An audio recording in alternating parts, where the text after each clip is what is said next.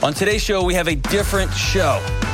We talk to a husband and a father who's experienced unspeakable tragedy with his wife and with his kids, and we help him pick up the pieces, figure out the next steps that he can do in his heart and in his home. Stay with us.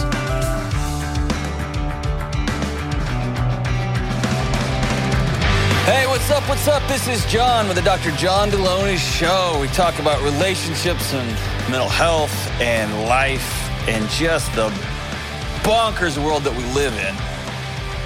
Friends James and Kelly are here with me, and we're so glad that you joined us on this podcast and on this YouTube show.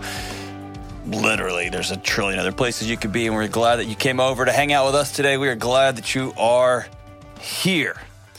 So hey, I always tell people, hey, send me a follow up email how this how your world's going. Shoot me a letter, give us a call, let us know, and we get those from time to time. Um, not as often as I would like, but we do get them. Sometimes people are upset with me. Sometimes people. Um, actually, that's really rare. Have, Kelly, we got like one of those, right? Just one. Yeah, we don't get a ton, but we've we've gotten a few more lately. You'll be hearing a couple more of these coming where, up. where they they don't like me. No, that's just James and I. But the other people, they do. So this one came in. Um, Jane, here's what it says. This is Jane, formerly of Louisville, Kentucky, who called last December because my husband wanted to transition to be a woman. This Thursday, our divorce goes before the judge in Kentucky. Um, Chris moved to Hawaii and is fully leaning into his transition, and we relocated to my hometown of Tampa, Florida in April. It's been hard. The hardest part is that Chris is reckoning or revoking the friendship we had which is all we had, and what got us through the last four years. Now, Chris is turning the tables on me, saying, I'm dumping him. I'm dumping her. I'm dumping everything. It's all very frustrating, and I'm grieving losing my friend even more than the final death of the marriage. Now, Chris is saying we never had anything in common anyway, even though we've been friends since we were 14. Just wanted Dr. John to know that his advice has been so helpful to me to make these tough decisions. The final straw was when on the show the other day, Dr. John said that kids growing up in a home with negative vibes would affect them and they would absorb it. Well, later that night, I caught myself making a snide, bitter, jaded comment about a cute married couple on HGTV. My daughter got upset and started crying.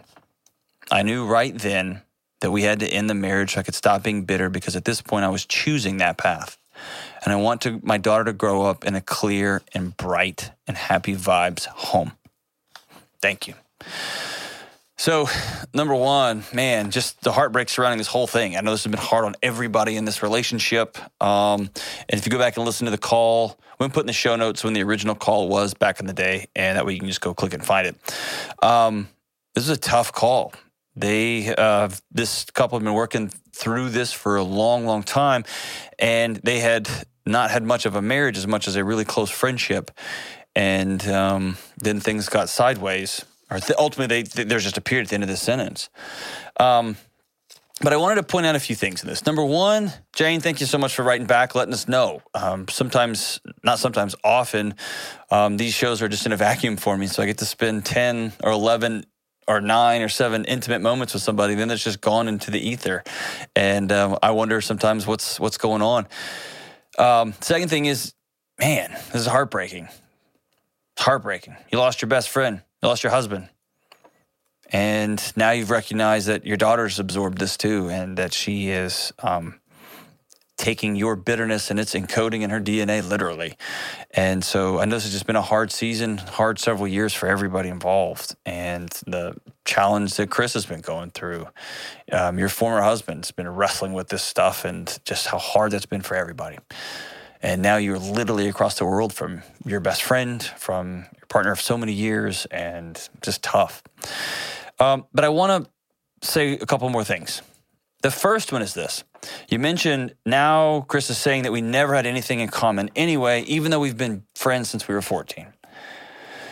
Often, when we get to a place where we've got to make a final call, whether that is the marriage is over, or I'm leaving this job, or I'm not going to that restaurant anymore, or something small like I'm not using that um, yard guy anymore. We often are so unsettled, uncomfortable in the hurt of the end of a, of a relationship with anybody for anything that we made. This is our decision that we are putting a period at the end of this sentence. That we often make ourselves feel better by dumping on those other relationships. So, you know, we quit a job and we go take another job, whether it's a good one or a little bit worse, but it's closer to family, further away. It's so easy to cast that former job in a negative light. Well, I didn't even like working there anyway. They're crazy. They like make you do the, and it was fine when they were paying you. You know, it was great when things were good.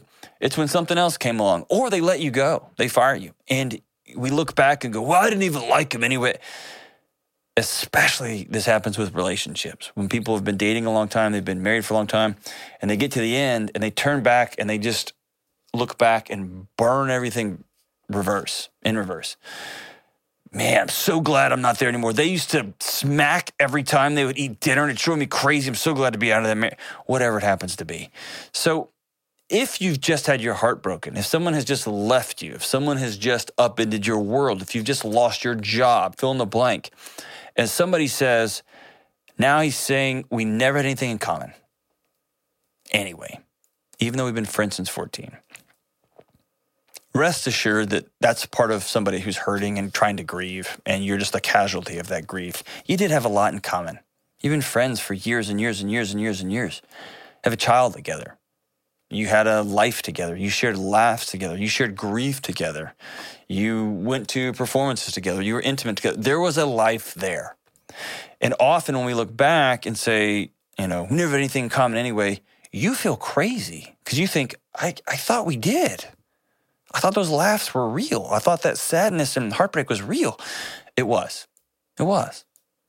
I thought that we had a good working relationship together. And I know that person wants to quit now or we had to cut them loose, but all these negative things they're saying about us in the press or at home or through mutual acquaintances or mutual colleagues, I thought we things were good. They were. They were. So the challenge here is twofold. Number one, if you're transitioning out of a relationship, you're cutting it off. You are breaking up, you're leaving, you're quitting, you're getting a new dry cleaner, whatever it is. Be honest about the good stuff too. And steer clear of these grenade comments like, there was never anything here anyway. Yes, there was. I never liked you in it. Yeah, you did. I never thought you did. It's okay to no longer feel a certain way about something and not nuke the past.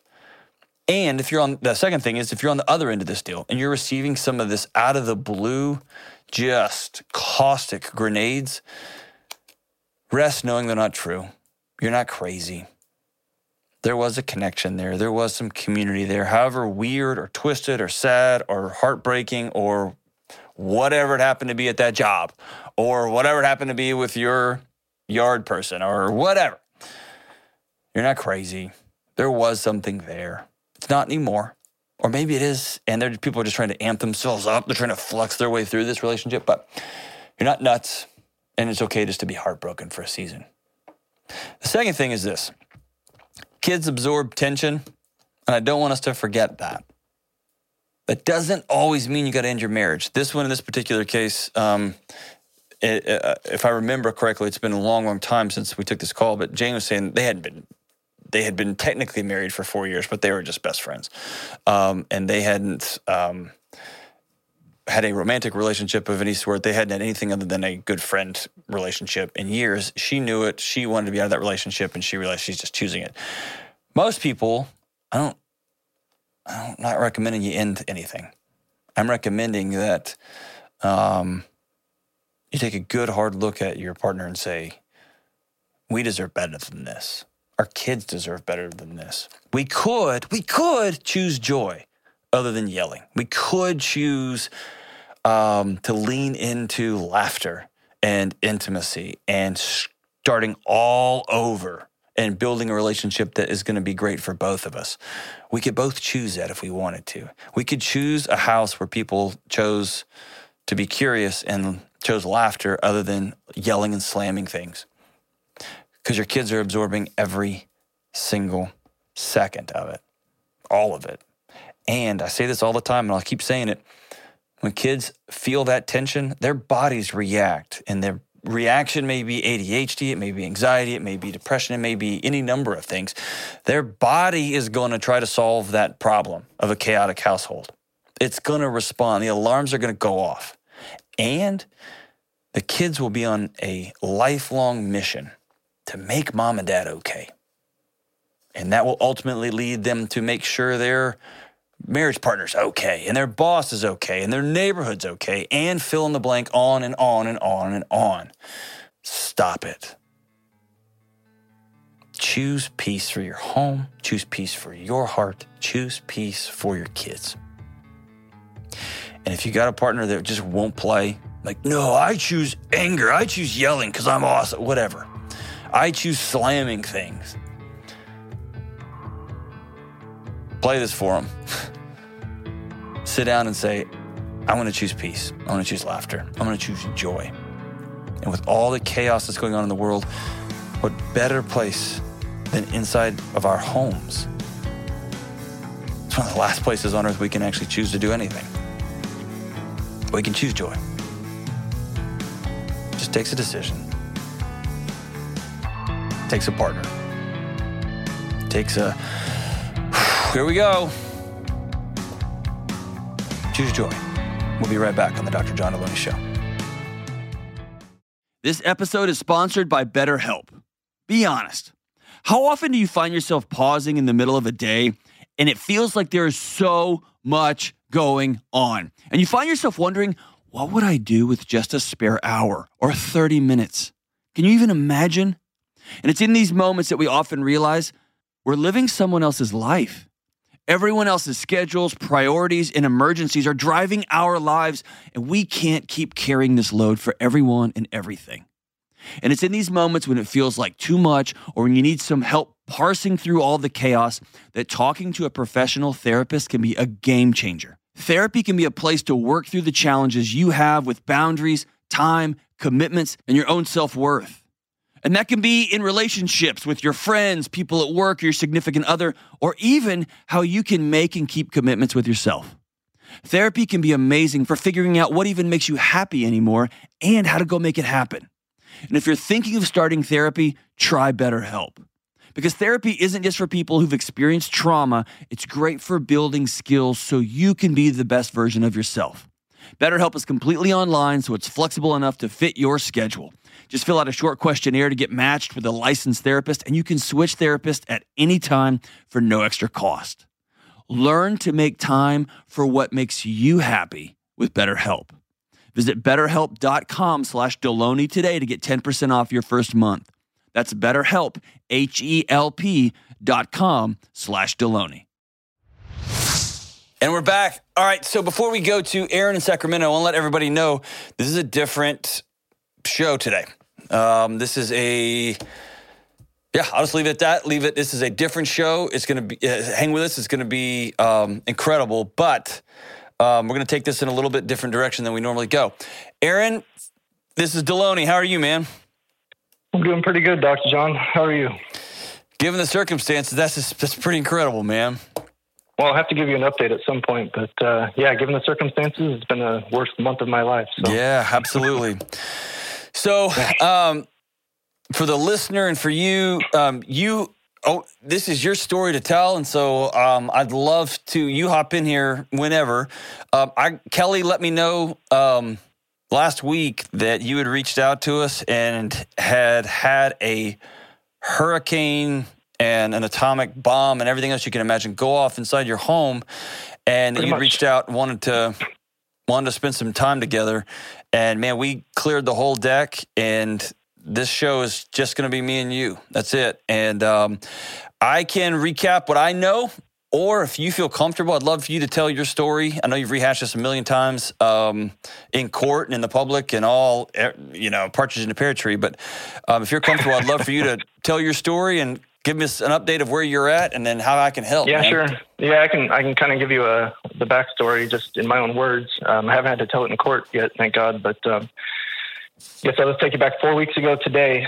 Um, just a regular Monday day. I was at work myself with my daughter. I'm a owner operator trucker, so I daddy daughter day. You know, I have five kids by the way. Um, oldest is 17. My youngest daughter is eight, and there's three boys in between. 16, 13, and 10. And uh, my oldest boy was at college. And so my mom, my mom, my wife was home with uh, my three middle boys. And uh, just a regular old Monday, nothing was going on. My wife was just sitting at the uh, dining room table in our house. And um, little did we know that my uh, my older two boys at home, 16 and 13 year old, had premeditated um, an attack on on my wife and uh, carried out just out of nowhere. Um, no one saw any signs coming. No one no one would have expected it. Still is baffling. Four weeks later, it makes no sense. Um, but they did. They, their in their little minds, their plan was to attack mom and I think escape. You know, leave the house, take the van because the older one has a driver's license, and and leave leave the state. And who knows what they were going to do? But that was what was in their mind. Uh, my older son took it upon himself. I, I don't think this was this was pre-planned, but he went into a murderous rage and actually tried to kill my wife, um, and very nearly did.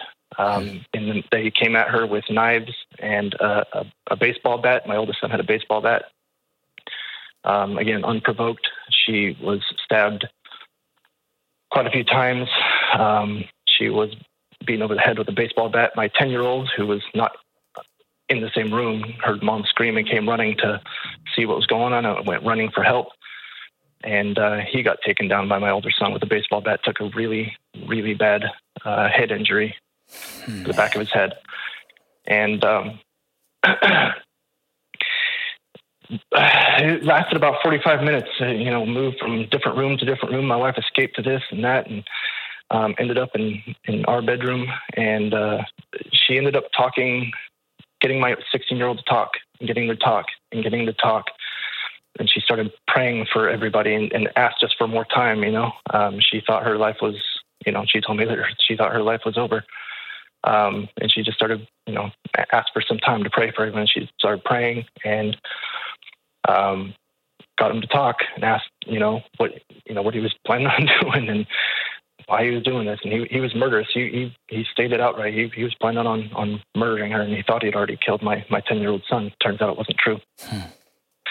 But um, he- he got her got him to talk, got him to talk, and eventually, after forty five minutes or so, he called nine one one. Um, confessed to what had happened. Told him there was my, mo- my wife was hurt, my son was hurt, and uh, they told him to give the phone to my mom. My wife, I keep doing it. I'm sorry. No, that's okay, my man. wife. Um, and uh, and so 911 was was on the phone with my, my wife. Uh, they put the weapons down, went outside, and cooperated. Um, deputies came, and they arrested my two sons. And uh, they took my youngest son and my wife to the emergency room, and uh, immediately went into surgery. Life-threatening injuries, both of them. Um, I got wind of something funny going on because my son actually sent a message over the internet to a friend. I still don't even know who that is, who called our church, who called me and said, "Hey, I got this really funny message about you know your son." And so I actually raced home because I was only about a half hour away, and I couldn't get a hold of my wife. And I I showed up, and there was a dozen de- deputies around my house. Road Whoa. was closed, Jeez. and uh, they wouldn't tell me what was going on, but I, I knew it was bad. And Yeah. I, you know, asked, "Is anyone dead?" I figured someone had to be dead for all that. And thank God that wasn't quite the case, but it was close. It was very, very close. Um, so I don't know where you want me to skip to from there, but that, that's what happened. Um, So let's let's stop there for a minute. okay. Um, I, I I don't have any words, man. And you've you've obviously listened to the show, and you know that's a rare moment. but I'm out of words. Um, Yeah. But brother, my heart's broken for you. Yeah, I didn't either. I spent the afternoon in that hospital. Both my wife and my younger son were in emergency surgery at two different hospitals, by the way, which made it Oh yeah, both. Yeah, just that, Yeah. that added complications down the road. But um, I, I, I just I was pacing around the hospital, not knowing. All, all I knew in the moment was my son was completely not responsive. His pupils were dilated. He had no response whatsoever. But they took him into surgery, and they, you know, he had traumatic brain injury sure. and um, but I knew my wife going into surgery was repeating my name and my phone number over and over and over, trying to get them to call me so that I knew what was going on. And so I I, I was hopeful that she, I knew she wasn't dead. Yeah. Um, but I um, when I got when I got a debrief from the doctor after like five hours of pacing the hospital from about my son, uh, they, without using the words, they basically told me he was not going to survive. Yeah. They, they, they lowered expectations. They you know, said it's not good. It's not good. Yeah. Um, they have some sort of scale they use when they bring him to the hospital. It's like a one to fifteen for brain injuries. Right. He was a one. He was a one. Wow. They, they, they had no hope that this kid would survive. Hmm. And so, for I mean, Lord willing, none of us are ever in this situation. Yeah. Um, give give people a, a, a some words about the disassociative effects of you're just walking. I mean, the lights are brighter and things feel like you're in a video game or you're not real. Walk people through just pacing the hospital. Um, all the text messages start coming through. This is in the media. This is all over the place. It wasn't. It wasn't that first day. Uh, Okay. That first night. You know, not in the first hours anyway. You know, that took a little while. Okay. um, you know, in the first in the hospital, I'm pacing the hospital. I got a hold of my son that was in the college, and they, the the sheriff's. Uh, they had a PR person on site by the time I got there. He actually, he was in civilian clothes. He actually drove me to the hospital, and my daughter, who was with me, Oh, that's great. and and then he went and picked up my son. So the three of us were at least together in the hospital. But I had no idea what was going on. I had no idea what to tell my kids, and I felt like I should be sitting there broken down crying, but I wasn't. I was just kind of, uh, I don't know, which is one of my kind of questions for you long term. I, I still feel kind of just numb about that whole thing. You know, it's Absolutely, kind of yeah. it's weird. Yeah, yeah. We'll get to those questions. So, Yeah. But so in yeah, the moment, it's just completely numbing, and it's just you know you don't you don't plan for something like that. Obviously, no one does. This is something you read about on a, a you know in the news or something, Right. and all of a sudden you're in it. Oh, man, so three or four weeks have gone by now. Walk us through Yeah. what the last three or four weeks have been like. Maybe the best three or four weeks of my life. um, I, I mean, I'll skip right to the end. My my wife is out of the hospital. We um, Wow, a- I in didn't a- hadn't heard that, man. Oh yeah, and my my son, I'm in the hospital with him right now. Well, not with him. I'm in the next room over, but um, he's he's going to be discharged in the next couple of days. John, it's, Stop, it's dude, for truly what- a really? miracle. Yes, it is absolutely a miracle. No one can really fathom what has happened to. Like I said, I, I had faith my my wife would make it out of this in some fashion, but I thought four weeks ago that I was going to lose my son. Wow. And four weeks later, they're literally talking about discharging him tomorrow, or not tomorrow, Wednesday What's his cognitive capacity? amazing for where he is. he's walking, he's talking, he's eating. He, I mean, they took the feeding tube out last sun, uh, this last week because he spent the whole week eating everything they would put in front of his face. He's got the appetite of an amazing ten year old little Of boy. a ten year old? Yeah. yeah, and Can I have know, a snack? I mean, Can I have a snack? Can I have a snack? Yeah. I mean, so the you know the last four weeks for four weeks or sorry for a week he spent completely sedated. He was in the the PICU, the, the pediatrics ICU right. Yep. at, at the Children's Hospital here, and completely sedated. He had monitors everywhere, breathing tube, feeding tube, the whole nine yards. They were you know uh, uh, drains out of his head for excess blood. Just that whole thing, you know, and after the first couple of days when it was apparent he wasn't going to die, which that's what we all thought. I mean, you know, the nurses, everything. But after a couple of days, the swelling wasn't getting much worse, and it was looking like okay, this is going to be okay. But even at that point, then there's you know you. You have no idea what this kid's life is going to be like. You don't know if he's going to come back at all. He might be brain dead. Even if he comes back, we were getting warnings over and over from nurses about how um, I don't remember the terminology, but they had terms for different kind of outbursts that they would have or different personalities that they would come back with sometimes. And, you know, they were telling us this kid's not going to be the same kid, even if he makes a, a recovery and they're looking Right. at six to nine months in the ICU and all of this stuff. And so we spent about a week there. And after a week, they, they, they, his body was good enough that they could take the sedation completely down. Hmm. And then he started to kind of wake up. And after a couple of days, he could kind of communicate a little with his hands. You know, he could give a thumbs up, or he could, you know, one finger for one, two finger for no, or sorry, one finger for yes, two finger for no, kind of thing. Hmm. And so he could communicate just little bits like that. And then, you know, a week and a half later, I, I mean, he was getting better and better. And every day, the doctors were just amazed. They finally took him out of the ICU and moved him to a regular hospital room because there wasn't any need for that level. You know, they took him the breathing tube out out after a week and a half or so. And he was in the a regular hospital room. And oh, I got to add in just the whole this whole COVID nonsense. I mean, I'm in California, dude. It's, it's crazy out here still. And so they only let two people on the visitor list total. You can't change it around. It's not two at a time. It's two people total. Hmm. And so it's been basically myself and my mom, his grandma, are like the only two people that have been able to see him this entire time, which Yikes. is just crazy Yeah, and adds to the whole emotional toll of it all. absolutely. But um, he was in that hotel room, and I can't tell you the excitement. One morning, I was my my mom was up visiting with him in the morning, and I was going to come relieve her at some point, and I got a text from her saying, uh, "When are you going to be here? Uh, your son wants to know." And I thought that was kind of a weird thing to say because I was, you know, I definitely was communicating ones and twos. Yep. And uh, this was like a week and a half ago. I came around the corner into his room, and he looked me dead in the eye and said, "Hi, Dad." That was the first words I heard out of his mouth.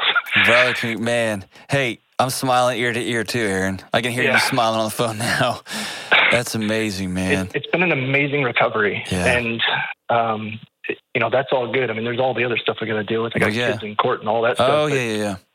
So but let's the, the son himself is just it's just been amazing. And like I said, we're out of the hospital in a couple days here. He's walking, talking. He's got to wear a helmet because he's got a piece of his skull still missing. Sure. But um, outside of that, he he looks like and he talks a little slower than he used to, and he's got to think a little harder. But outside of that, he's the same kid that I knew and loved four and a half weeks ago. You know. Absolutely, man. And some of that, some of that speech is can be anesthetic related even. And so once you get him out and get him Yep. into his own environment, that um, that's dude, that is incredible, man. Thank you for sharing that. You just made my whole day. Yeah, Um, absolutely.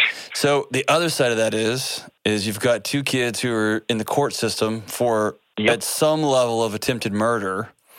They And were pre- arraigned. uh, They were arraigned several weeks ago with both of them two counts of attempted murder. okay, is anybody being tried as a, an adult?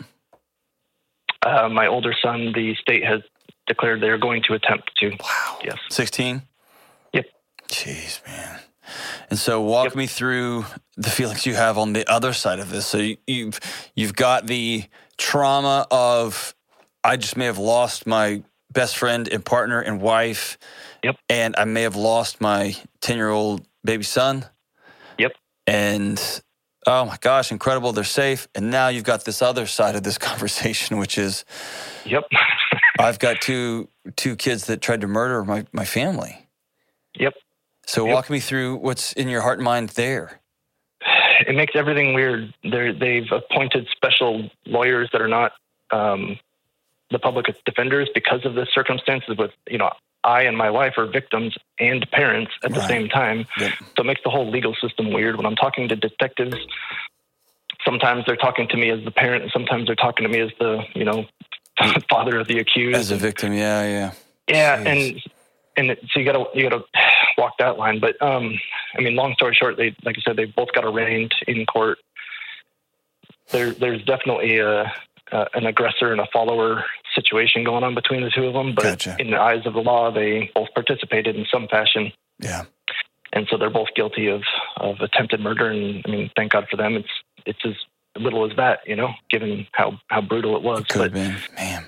I've I've met with uh, both of them myself. I'm the only one that's gotten in front of them, other than lawyers Yeah. um, and, and other counselors um, that are in the juvie system.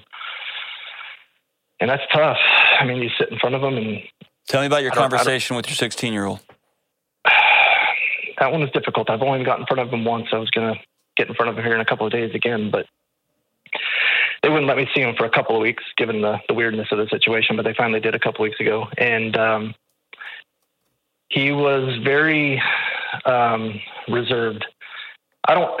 I, I've been thinking about how to put this because I don't. I don't know the the, the psychological mental illness world, but I, I do think in, in conversations with a couple of people that have met with him in the juvie system, there may be a burdening mental illness of some kind going on with him. We don't know. Obviously, hasn't been diagnosed, and I don't want to put anything in his mind that's not there. Sure. But in, in speaking with him in person, um, I mean, he did meet with me. He didn't refuse, um, but he was very reserved, very down. He said he regretted what had happened, um, but he he was so. It looked like depression to me. It looked like a kid that was depressed, and understandably so. Sure. At this yeah. point, His, his And- life as he knew it is over. Yeah. Yeah, yeah, and he had so much going for him. But Yeah. He just in the, the look in his face, you know, just showed d- depression. It was a and I- ghost. yeah. yeah, and I, in hearing my wife tell the story of that day, I, I don't know if it was some sort of. I mean, I've heard the term manic attack. I don't know. I don't know if there's any mania going on in that moment, but it was such a high and low between the when that thing started and when it ended that day. And then I'm looking at him now, and he's he's not that kid that could do something like that. And he's, Yeah. you know, Yeah. he just looks depressed and down. He says he regrets it, but he's not, not sure what to do. Obviously, he's a 16 year old kid. he's He a kid. know. Yeah. Yeah. And I don't know what to do with him either. I'm not. I've never had to deal with courts and judges and all this stuff. Yeah, you know? yeah. It's not my world. Well, dude, But- um, as we get into what do we do next, thank number one, thanks for telling your story and for Yeah. unpacking that. I know that's a horrible story. We could probably spend another few days together talking about your other two kids. You got a younger daughter who was with you who just lost everything, and you've got an older child who's in college who just lost everything. And um, here you are, dad, at the epicenter here, having to hold all this stuff together. The two kids who are in the court system now, who you so badly want to love and believe in, and who also tried to murder Yep. your wife. And you've got your recovering two traumatic brain injuries in your home, one of which is the other. I would say half, but let's be real. Um, you're a truck driver, so she's the other 85% of you know the person who runs the house. And and you got two other little kids who, if they had friends that this had gone through, you'd be there for them because it'd be traumatic and it's in their own house. And so Yep. here you are in the middle holding a unspooled sweater, just a pile of string. Man, Well, so that's what I feel like. It, I feel like I am in the middle of everything. I'm, I'm the dad. I'm the husband. I'm the father. I'm the, the You are. son of the grandparents that are there. I'm the you, You know are. I'm the point of contact for the police, for the lawyers, for everything. You know? are, man. So let's take some time, dude. Um, I, you're still in this. You said it best. You haven't you haven't just fallen apart. You haven't cried. And there's that weird meta moment that starts happening. Thinking, huh? I would have thought if my kids were incarcerated, or I would have thought if my wife was almost gonna was was almost um, about to leave us, that I would act this way. But um, my body's acting that way, right? So you have this we- almost Right. meta disassociative. You start talking to yourself in the voice behind the voice, right? Like what's actually happening, right? And Uh, then there's those weird day, nights you just go home and like, I'm just gonna turn on the office. And it's this like you're here, but you're not here, right? Um, Mm-hmm. So, dude, any questions you want to ask, I'll go there with you. okay. I don't. I don't know. It is that weird feeling of being in the middle. You you know, I don't. I don't watch The Office, but I sit around playing stupid video poker for hours in the evening, just whittling away time when I when I have my own time. You know. Yeah, that's my Yeah. that's my my my numbing agent, I guess. It's just just killing random time, staying up way too late, and then I'm I don't sleep because you know everyone t- yells at me about getting enough sleep and eating, and Exactly. easier said than done. Yeah, oh, yes, yes, yes. So, for whatever it's worth, you get a pass for a few days. Okay, cool, good. Okay. you get a pass. All right, so man, let's let's do this. Any, tell me what's on your heart and mind, and how I can how I can help. Again, I'm, I don't even know, John. I I guess I guess I need I need a little help on just all these different all these different pieces. I got my wife that I can't really even share everything with. You know, Mhm. uh, with the family, I, I I can't really talk to her about my older sons. You know. Yep. it's like, but I can talk to her about my younger son that, that is recovering so amazingly. And We talk about him all the time, and you know, my my you mentioned my 17 and my younger uh, daughter that they're probably the, the easiest going about this whole thing because they're somewhat removed from it. They weren't there, Right. and my oldest son can go back to college. My youngest daughter is with family, just kind of removed from the situation, playing with her cousins all the time. You know, she's good. Um, so I, I I have to talk to different people about different aspects of it, and it feels so bifurcated. And you know, I can talk to the detectives about my son, but I got to be careful what I say because I don't want to, you know, add fuel to the fire that you know could, could put them in jail longer. But at the same time, maybe I want them in jail longer because they tried to kill my wife, and Right. I feel just very torn apart in all these different ways. And so I just I kind of try to ignore a lot of it. You know, I don't try not to think about all those disassociative pieces. You know. Yeah. Um, So here's a couple things I'll give you to walk through it, and then you stop me and ask any question anytime. Okay. Okay. So number one is you gotta have one, two, five, nine people that are gonna walk through this thing with you. And I want you to think of this as you're the quarterback now for everything. And you got to have an offensive coordinator, and a defensive coordinator, and a head coach somewhere. Who are those people for you? Rattle them off for me. Oh, I mean, probably my my best friend, but he's not in the area. I called him in the middle of the night the other night. Um, my cousin growing up.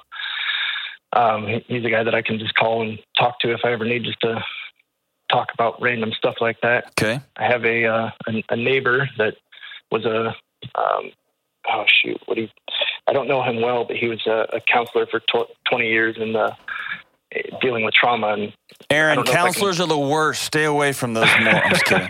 No, that's great. well, I just don't know them very well. I guess it's the weird thing, you know. Sure. I don't know if it's a good thing though. If I don't, if it's if I'm talking to someone about this nonsense that I don't have a relationship with really outside of you know friendly banter. Yeah. How, how about work? Are you still having, I mean, you obviously you're still having to go to work every day to pay the bills, huh? I haven't been to work in a month, man. Okay. Are they taking care of you or are you just, you just No, slowly living I'm on credit cards? operator. I haven't I haven't made a dollar, but you know we we put out a GoFundMe page and made, ma- raised a little bit of money, and people have been very generous with Okay. their time and with meals and stuff. So Do you have a church community you're connected to or? absolutely, Okay. absolutely. All right. Uh, we, I've been getting a lot of input from our our lead pastor, and we have a, a church that loves us and will, will absolutely take care of it. We've been there Cool. for twenty or eighteen years. So Fantastic. Cool. So here's what I want you Yeah. to do. I want you to get out a piece of paper and I want you to come up with who your offensive coordinator, defensive coordinator, and head coach is going to be. And you're not really going to offense on one and defense on the other, but I'm thinking I need somebody to help quarterback my home, help take care of this house. Are there going to be meals here? Are the is the light bill going to be paid? Um, in mo- in days when I'm going to have to be in court and someone has to help my wife go to the bathroom, whatever those realities are going to be for you with two people with traumatic brain injuries. Um, is there somebody you can sit down with, or two people, or three people, or a couple, um, like a, a husband and wife team or something you can look across the table from and say, over the next 60 days, I'm going to need you guys to step into my life. I'd like to invite you into that. And that might be a couple at church that you've known for a long time and you've never been that specific. But here's the, the meta here is you've got to sit down and make your needs known and risk asking somebody for help. Okay.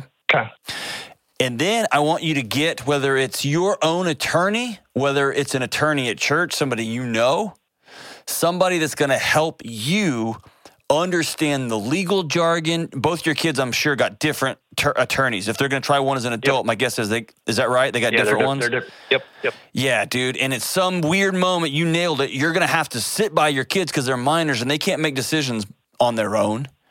And you're the you're the victim, right? You're on the other Right. side of the table. And this is going to cause some major tension in your marriage. And it's going to you're going to have to have some somebody be with you at all of these meetings if possible. And that might be your dad, it might be your mom, it might be a friend who's just like, "Man, I'm all in on this on with you." If you don't, and you, that that can't happen, take a recorder with you so you can record these meetings. Because what's going to happen is you're going to start running together on you. You're going to think this one meant that, that one, and that one. I thought I was talking to this lawyer, and oh, that was actually my kid's teacher. It's going to start jumbling up in your head. Okay. Okay. And you are probably, I would, I'd be willing to. My truck's not very nice. I'd be willing to bet my truck right now. You are still in some sort of shock. Your body has taken over for your brain. Okay that will slowly start to you you can't do it for long it, your brain your body can't do that long term it will start to take back it'll start to recede and those feelings you're talking about that rage that anger that those tears you're going to be sitting there playing playing video games one night and you start crying for that will come. It will come in heavy waves. And so having your best friend on letting them know i'm going to call you at crazy moments okay? Please answer your phone. Um, and it might be I'm going to call you and just let a string of expletives go that maybe have never been put together on the face of the earth, but they're going to come out of my mouth, and I need somebody else to hear that because grief demands a witness. And they'll say, "You good?" And you'll be like, "Yep, just need to get that out." And it's 3 a.m. and they're going to hang up, and everybody's going to go back to sleep. Or it may be they just asked me um, if my son X, Y, and Z, and I know he did that or I know he's got a journal, or I know his passcode to his phone. And the dad in me wants to say, I don't know where that is because I know what's on there. Hmm And the truth is, I need to I need to put that out there because he hurt somebody. He could hurt somebody again. Mhm. And I need you to walk alongside with me and make sure that I make ethical, right decisions, not emotional dad decisions. Okay, and have somebody that's going to walk. So I'm just, I'm, I'm, those are just a few examples. Long story short, you're going to have to have people in your life that you assign to a post and that will walk through you, walk through this with you. Yeah. Okay. I think I, I think I have a, a lot of that. It just feels like it's so many different It is. It is. people. That's why I want you to have a head coach, somebody that will come over, and this might be your dad, it might be your mom, it might be your pastor, it might be an attorney friend at church, it might be anybody, a mechanic friend at church, who will sit down with you. And this is number two on a piece of paper. You got to map this thing out. You know, like my buddy Dave Ramsey talks about, you know, you got to make a budget. Here's all the debts I have. I got to write them out and look at them on a piece of paper. That's what you've mm-hmm. got to do here. You got too much going on. All right. Go to Target or go to Walmart, get a, a folder that you can have and put every kid you have's name on it and your spouse. You're going to start getting medical bills out the wazoo. You're going to get legal stuff. You're going to have to be here at this place and there and that place. It's just going to, the, the paperwork and the stuff and the jargon. All, you're going to have to have an organization. Um, is, your organization have to be top notch. So start that at the front end of this thing. Okay. All the paperwork sitting in a big pile in my office. I know it is. I, I know it is, man. That's what I'm telling you. Go get a folder because what's going to happen in four months, someone's going to say, Hey, I need such and such paper. What did you say? When you talk to such and such person on this day, what did you say? And you're going to be like, Dude, I don't even know what day it was that day. I want you to have a file folder full of all the paperwork neatly filed. It's going to help you sleep. Okay. Okay. I also want you to have a journal of some sort. It can be five dollars or ten bucks that you get at Walmart that just says, "I talked to Detective so and so at this time on this day about this." And in six months, in two years, in seven years, when this stuff is still in court, or your kid comes up for parole, or whatever happens, you're going to want to look back and say, "Here's what this was about." All right. And what I'm telling you is if the if you've got piles of paper everywhere and you talk to this detective and you talk to that doctor and this bill collector and then your boss is like, "Hey, are you going to run a route or what?" Your brain is going to go hyperactive on you. And when it goes hyperactive, you're not going to sleep at night. And when you don't sleep at night, you're going to start getting really anxious and you're to you're going to start slipping into your own depression. And so what I want you to do is to keep your environment spotless. Okay? Stay as org. It may be the first time you've ever been organized in your life, and this is this is the season. Okay. I'm going to take a chapter from my wife on that one because she was the organized organized person in our family. You know what? She's gonna be so proud of you. She's gonna Yeah. be so proud. Yeah. And if you suck at this, and this is me talking to the mirror here. Ask somebody that is a friend of yours, who's a church, someone at your church, someone that's your neighbor. Say, I am terrible at organization. I'd really love it if someone could make it, could come by once or twice a week and help me with this. And you will have people line up to support you who want to help, want to love you, and they don't know how. And they're great at organization, but man, they're thinking this guy's dealing with. In fact, he almost lost two family members. Boom. They're like, oh, I can do that. Somebody can help with a meal train. Somebody can, so that you don't have to worry about meals for the next 30 days. People want to help, but they need clarity. And that's where you can really help yourself and them by giving people jobs and direction. Okay. Yeah, we've we've gotten that outpour, out, outpouring of support with like meals and stuff. But you're right about the clarity. That I've just been trying to let it kind of happen. And That's right. Take, owner, ask- take ownership of I- it. Okay. Yeah, if I ask for something specific, it usually happens. But I just don't. I don't ask enough for for what exactly I, I or we may need in the moment. So that's the third thing here. Okay. We've talked about getting people in your life. We've talked about organization. The third one is going to be grief. And you are going to have, I need you to hear me very clearly. The life that you knew is now over with a period at the end. Okay. I think I know that. I know you, th- I know. And most people don't have the courage to say that out loud to someone they love. And so I'm telling you, as my new friend, there's a period at the end of that sentence. And a lot of grief gets hung up because people want to go back to life before the affair, or they want to go back to the way things were before I gained this weight, or before we had kids, or before whatever the thing is. And we spend so much time trying to get back to the past instead of building a new future. And so I want you, because the temptation is if I can just get these kids like the right psychologist, and then we can all get back home and we get my, my 10 year old healed up and get my wife back, then we can get back to this thing and we're just going to go back to the. Your life before this is now over. Okay? Okay. Everything forward is you building something new. And that should be both terrifying It is terrifying. and scary, and it should also give you direction. Okay. Every time you think about, yeah, but it used to, you can stop and go, that part's over now. Now I am going to have the opportunity to rebuild my marriage. And my wife's going to have a lot of healing. Here's what healing's going to look like for your wife. What did I miss? What was it about me that my kids did this? How could I mm-hmm. create kids and grow kids? That that kind of stuff is going to unspool and unspool. And you're going to go through that too. So when I talk about you're going to get a different wife, you're going to get a you're going to become a different husband. It's not that your psychology is going to be different. It's that y'all are going to be asking yourselves hard questions about what happened in our home. And those rattle people in their core, as they should, right? yeah, they're they're difficult questions to come face to face with for sure. And they're not going to have real good answers. No, there's there's no answers that's going to be satisfactory. Absolutely. And everybody deals with ambiguity differently, or that's just what happened differently. Or maybe you're going to find a journal or a bunch of social media stuff or a bunch of, oh my gosh, I could, I, we missed X, Y, whatever the things are that come out. Or it may have just been totally random.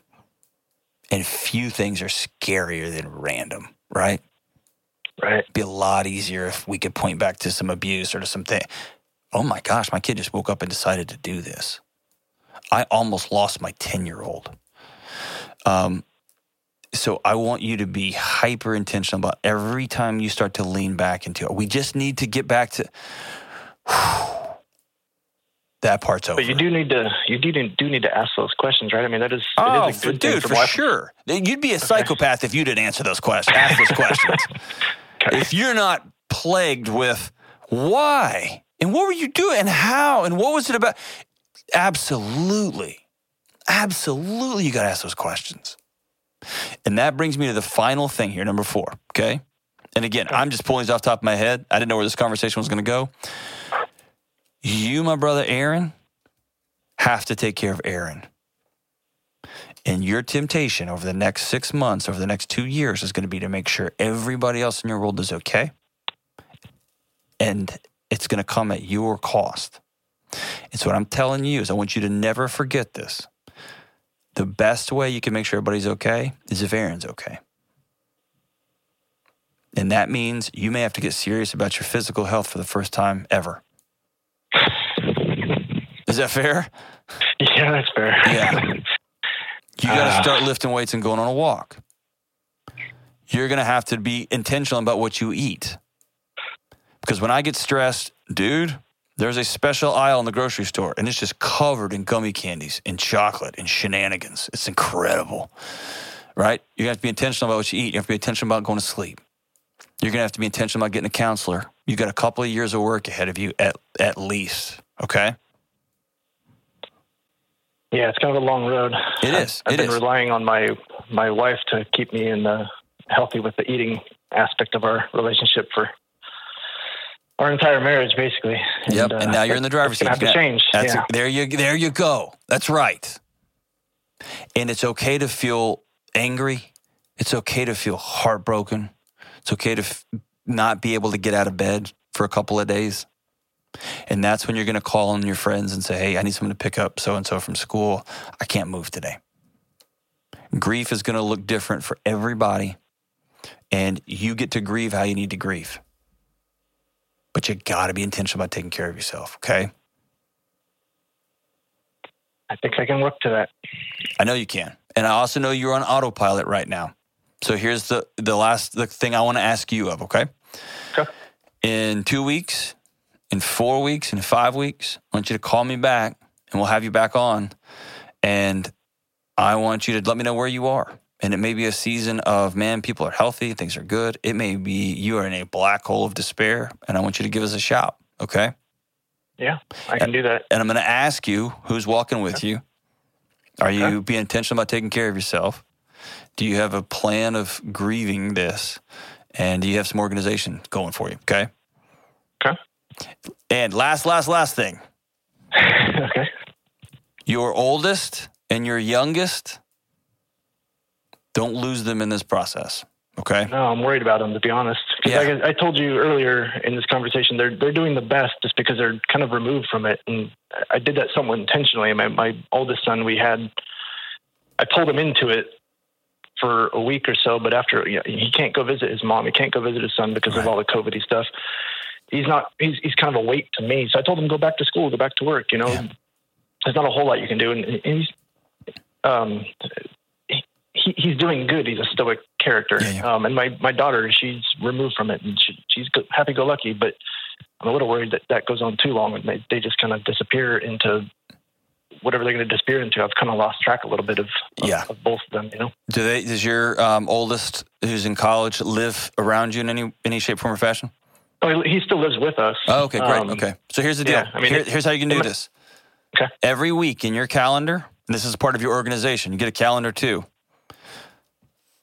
I want you to plan a meal with each one of them by yourself. Okay. Okay. When you and this will be in a season when you can't get out of bed. This will help you get out of bed, and in a season when they are so heartbroken, but they're scared to call you because they know you're heartbroken too. This will put eye, you'll get to put eyes on them. So I want you to let them know from this point, and you can tell them from now until the foreseeable future, you and me are going to breakfast every Tuesday morning. Build your school schedule around it, build your work schedule around it. We are not going to miss this time together. And that's when you're going to ask questions like, How are you feeling? How are you doing? How's your heart? Are you angry? Are you pissed off? Are you heartbroken? All those things. And you're going to get all that. And I want you to take your daughter out. Okay? They need to see and touch dad because everything in their world is unanchored now. Yeah. And by them seeing you, you're going to see them and you're going to get anchored in too. Okay? I like that idea. My, my son and I, my oldest, oldest son and I, we went to church, just the two of us for the last few weeks. Mhm. Um, and uh, we went out to lunch after church two Good. weeks in a row and we kind of gave it up, but I, Nope, Maybe back on that. for the next Yep. eight years. Just put it in there, man. You got a long road ahead of you. yeah. All right, Aaron, I'm going to let you go, okay? But Thank you so much for your call, brother. And we're so happy that your wife and son are coming home. That's incredible. And we will be thinking about you guys from afar as you go through the court process, as your family heals, and as you create a new tomorrow. Keep in touch, Aaron, and we'll be thinking about you, my brother. Be right back on the Dr. John Delony Show. Hey, what's up? Delony here. Listen, you and me and everybody else on the planet has felt anxious or burned out or chronically stressed at some point. In my new book, Building a Non Anxious Life, you'll learn the six daily choices that you can make to get rid of your anxious feelings and be able to better respond to whatever life throws at you so you can build a more peaceful, non anxious life. Get your copy today at johndelony.com. All right, we are back. I want to get an email here from Caitlin. Caitlin writes, since reading your book recommendation, Solve for Happy. So, Mo Gawdat, G A W D A T, if you haven't read Solve for Happy, it's an extraordinary read. Um, please pick it up. I've realized that my brain chatter is loud and often happens when I'm not realizing it. My, my husband's mind is apparently blank most days. awesome. it's not, but that was awesome the way you wrote that. What are ways I can achieve peace and quiet in my mind to help me live in the moment? I'm aware of meditation, but I'm looking for more options during the day when my mind sneaks up on me.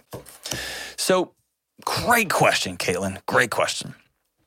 Um, you might heard it said monkey brain or monkey mind or um, uh, there's a thousand different ways you talk about brains rumination that just spins and spins and spins. The way i've seen rumination happen is um, either folks have imaginary conversations over and over and over in their head you know what i mean? Like with people that you're never going to have this conversation but it just goes over. If i man if i see them i'm going to tell it no you're not. You're not going to actually have that conversation. Or if that guy walks up to me in the bar i'm going to tell him you're not. You're not going to actually say that. But we go and go and go and go and go and we spin ourselves up. We get our bodies all wound up. And then we try to solve that wind up with, I'm just to tell them this and this, and I'm to quit. I'm to go get another job and I'm gonna make seven figures. I'm, none of that stuff's real. The other um, rumination is the catast- c- catastrophizing, right? Well, then if this happens, then, you know, if there's a, a an economic correction or downturn, then everyone's going to try to cash all their money out and then we're not going to have any money and money's not even real and what are we doing? We should be i know bitcoin or i'm going to buy meat and wood and cigarettes and coffee and then it's i'm going to be i'm going to have an axe. I know what we need bullets! Lots of bullets. We'll trade those for water and dogs and what, eh, whatever. We start catastrophizing. Or the third one is those are the two big ones. The third one is just going all day long hey, what about this? What about that? Hey, look at those clothes. Why is that guy driving like that? It just goes and goes and goes and goes and goes. And we never even stop to think, what are you doing? Stop talking. Shh, be quiet. And I'm speaking from firsthand knowledge here because I have a brain that never stops. So, here are some things I have done over time that have really helped me. Meditation, the reason meditation is good is it's practice. It is practicing gently taking control of that monkey mind, the one that just goes, it goes, it goes, it goes, and goes. The chatter, the chatter, chatter, chatter, chatter, chatter. And so I meditation has worked wonders for me. It's something I've I do regularly and I've done for years and years and years and years. But also, recently I've tried something that doesn't involve meditation. It involves being intentional. So here's what I've I've come to learn that our bodies get addicted to our stress response. It's a chemical addiction, it's a f- perception addiction. So when I say addiction, I mean just like nicotine, just like alcohol, our bodies get addicted to it. And when things are going okay, when we're just driving to work or we're just walking home from work or we're just sitting down on the couch next to our husband here or our wife or whatever, our body wants a hit or I hear that in the shower. Like people tell me that this happens in the shower a lot when their brains just go bananas. Our brain wants a hit of that stress response, of those stress response chemicals. And so what it does is it notifies our frontal lobe alert and it spins up a conversation it spins up anxiety it spins up a story that then our body can go ah stress response let's solve this thing and it kicks it all up and now we're in a fight that only we can solve through our clever one liners that we're never going to say, through our mic drop moments, or through catastrophizing, future planning. Okay, so what I'm going to do is I'm going to build a bunker, and in the bunker, I'm going to have 18 years of canned foods, and then I'm going to have a gun so I can shoot my neighbor for their water, whatever. It feels like productive thinking. It's not. It's a fantasy. It's not real. How do you stop it? What I've started to do is when I feel my body spin up, or when I find my, I catch myself just having these mindless, nonstop go, go, go, go, go, go, go, go, go, I will say the words, stop. What are we solving for? And I will get quiet for a second and I will ask my body, what are we solving for here? Usually it is, I have to have a hard conversation with somebody or I just got some scary news about the economy, about health, about physical health, about my kids at school, whatever the thing may be. It's usually my body just trying to reach out and scan the universe for some fantasy solution to some f- real problem I'm having. And so, what I'll do is I'll stop and say, What are we solving for here? And if it is, I really have to have this conversation with somebody then I will go write it down. I'll get out of the shower, I'll dry off, I'll get a pad and a paper, and I will write down here's a conversation I need to have. Here is what is going on right with my radio show. Here's what's going wrong with it. And it's not James' fault, it's probably Kelly's fault. Probably. I'll write down these things that I've got concerns about, and I will stop and I will let my body, I won't just run off with it. And sometimes this takes five minutes. That's it. Sometimes it takes 15 minutes. I was on a plane the other night flying back from Vegas to after a speaking gig, and it took me about an hour to just type all this stuff out. What is what are you doing? What are we solving for here? what I've tried to do over and over is what meditation does, is any sort of intentional thought work is what are we doing? What are we doing? What are we solving for? What are we trying to solve for? What relationship is dysfunctional here? And when I'm finding in short order that when I take back control of my thoughts, back control of my mind, it goes, oh, we're good? Okay. And it literally will quiet itself. I had a weird moment on the plane after I spent some time writing that out. When I just sat there, I broke my headphones. That's a whole other story. I broke my headphones. I had nothing. I was just sitting on the plane. And my brain didn't take off on me. It was just whew, peaceful. And I need you to know, as an OCD guy, as an anxious guy, I don't experience that very often, but I've been practicing hard at it, catching myself, catching myself, catching myself. Here's another thing that's really important. I've learned that when I load up on caffeine, when I load up on sugar, when I don't exercise, I have less control of my thoughts. I have less control of my brain spinning out on me. Or when it does spin out on me and I recognize it, I have less motivation to sit down and write out my thoughts. I'm like, whatever, dude, this sucks. I'm gonna go grab a bag of gummy candy or whatever. And so take care of your body. Be intentional about going for a walk. Be intentional about um, taking cold showers. Don't sit there for 11 hours taking a hot shower. That's when my brain spins off on me. Be intentional about taking care of your body. Have human connection around you. And your brain feels safe. It doesn't feel like it has to solve everything. And when it does spin out on you, and it's not because you're tired or because you're just eating trash all day or because you're on coffee number 14, write them down Ask your body, what are we solving here? And then the magic is reach out and let somebody know. Have that hard conversation. And if it's not safe to have that hard conversation because you're in an abusive relationship, that person's going to fire you, go to somebody that you can talk to about it. Go to somebody you can talk to about it. And last little piece Caitlin here. My husband's mind is apparently blank most days. it's not a blank mind or a person who just sits there flipping channels or playing video games, their brain is doing the other thing. It's not fighting, it's not running, it's frozen. It goes, Pew! I can't handle this stress. You're a lot. So I'm out. Bye. And it unplugs. That person has to practice plugging in, practice having conversations, practice what is your body feeling right now? It's actually feeling nothing. Why? Life is fun. Life should be full of joy. You can look for beauty. What, are you, what is your body freezing from? So it's the same exact process, just the other way. Okay? Same process, just the other way. Caitlin, here's the magic you can learn to control your thoughts. And when you find yourself having chattered up your mind for an hour, two hours, three hours, don't be mad, be curious. What are you doing? What are we solving for? Why are you having this conversation 45 times? Call your boss. Call him. I can't call my boss, not safe. Cool. Call your friend. Let him know. I hate my job. It sucks. I need to find a new one. Cool. Go do that. Call my friend Ken Coleman. Get a new one. I'm burnt out. I'm fried. Call my friend Christy Wright. She'll help you out. Whatever the thing is. Write it down. What are we solving for here? You can control your thoughts. All right, as we wrap up today's show, one of my favorite songs of all time, written by his wife, June, and Merle Kilgore, but Johnny made it famous. Johnny C. Ring of Fire, and it goes like this Love is a burning thing. How do you, I can't not sing it.